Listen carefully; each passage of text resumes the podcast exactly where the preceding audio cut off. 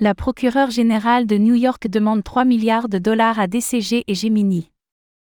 Gemini et Genesis, une filiale de Digital Currency Group, DCG, font face à une accusation de fraude de 3 milliards de dollars concernant leur programme commun Gemini Earn.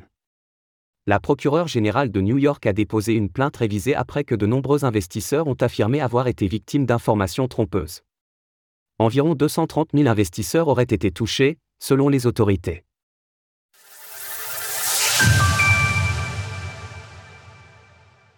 DCG et Gemini accusés d'avoir mené une fraude à 3 milliards de dollars. 3 milliards de dollars, c'est le montant que Gemini et Genesis, une filiale de Digital Currency Group, DCG, auraient escroqué à de nombreux investisseurs via leur programme commun Gemini Earn.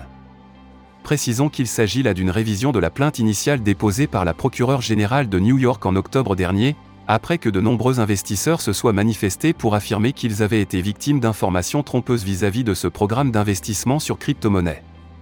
Après des mois de fausses promesses, nous avons tiré le rideau et révélé que des CG mentaient aux investisseurs et leur soutiraient des milliards. La fraude et la tromperie étaient si importantes que de nombreuses autres personnes se sont manifestées pour signaler des préjudices similaires. Ce système illégal de crypto-monnaie, et les pertes financières terribles que des personnes réelles ont subies, nous rappellent une fois de plus la nécessité d'une réglementation plus stricte des crypto-monnaies pour protéger tous les investisseurs. Le procureur général de New York. Selon une enquête du bureau de la procureure, Gemini aurait menti à plusieurs reprises à ses clients en présente le programme Gemini Earncom sur alors que ses propres finances n'étaient pas au beau fixe. De surcroît, DCG aurait contracté un prêt à 1,1 milliard de dollars auprès de Gemini pour dissimuler son bilan financier alors dans le rouge. Environ 230 000 investisseurs auraient été trompés, selon le communiqué transmis par la procureure générale de New York. Chute en cascade provenant de FTX nos confrères de Bloomberg révélaient dans un article daté du 9 février que Genesis avait conclu un accord avec la même procureure générale afin que les actifs réclamés soient remis aux clients lésés plutôt qu'aux autorités de l'État de New York. L'accord doit encore être approuvé par un juge des faillites pour devenir effectif. Genesis, qui est en faillite, a accepté de rembourser sa dette mais a nié sa responsabilité dans l'affaire, affirmant qu'elle n'avait commis aucun acte répréhensible.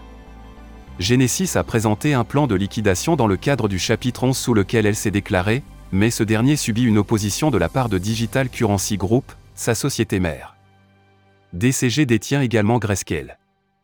Il s'agit de la même plainte infondée recyclée pour générer une nouvelle série de gros titres de presse. Nous combattrons vigoureusement les accusations et nous gagnerons. DCG a toujours mené ses activités commerciales légalement et avec intégrité, et DCG et Barry Silber seront pleinement blanchis. Digital Currency Group.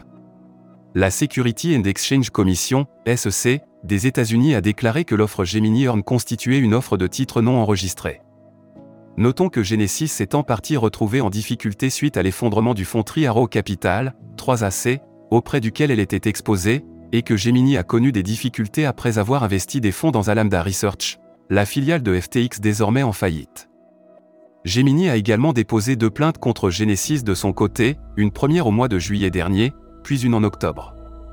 Retrouvez toutes les actualités crypto sur le site cryptost.fr.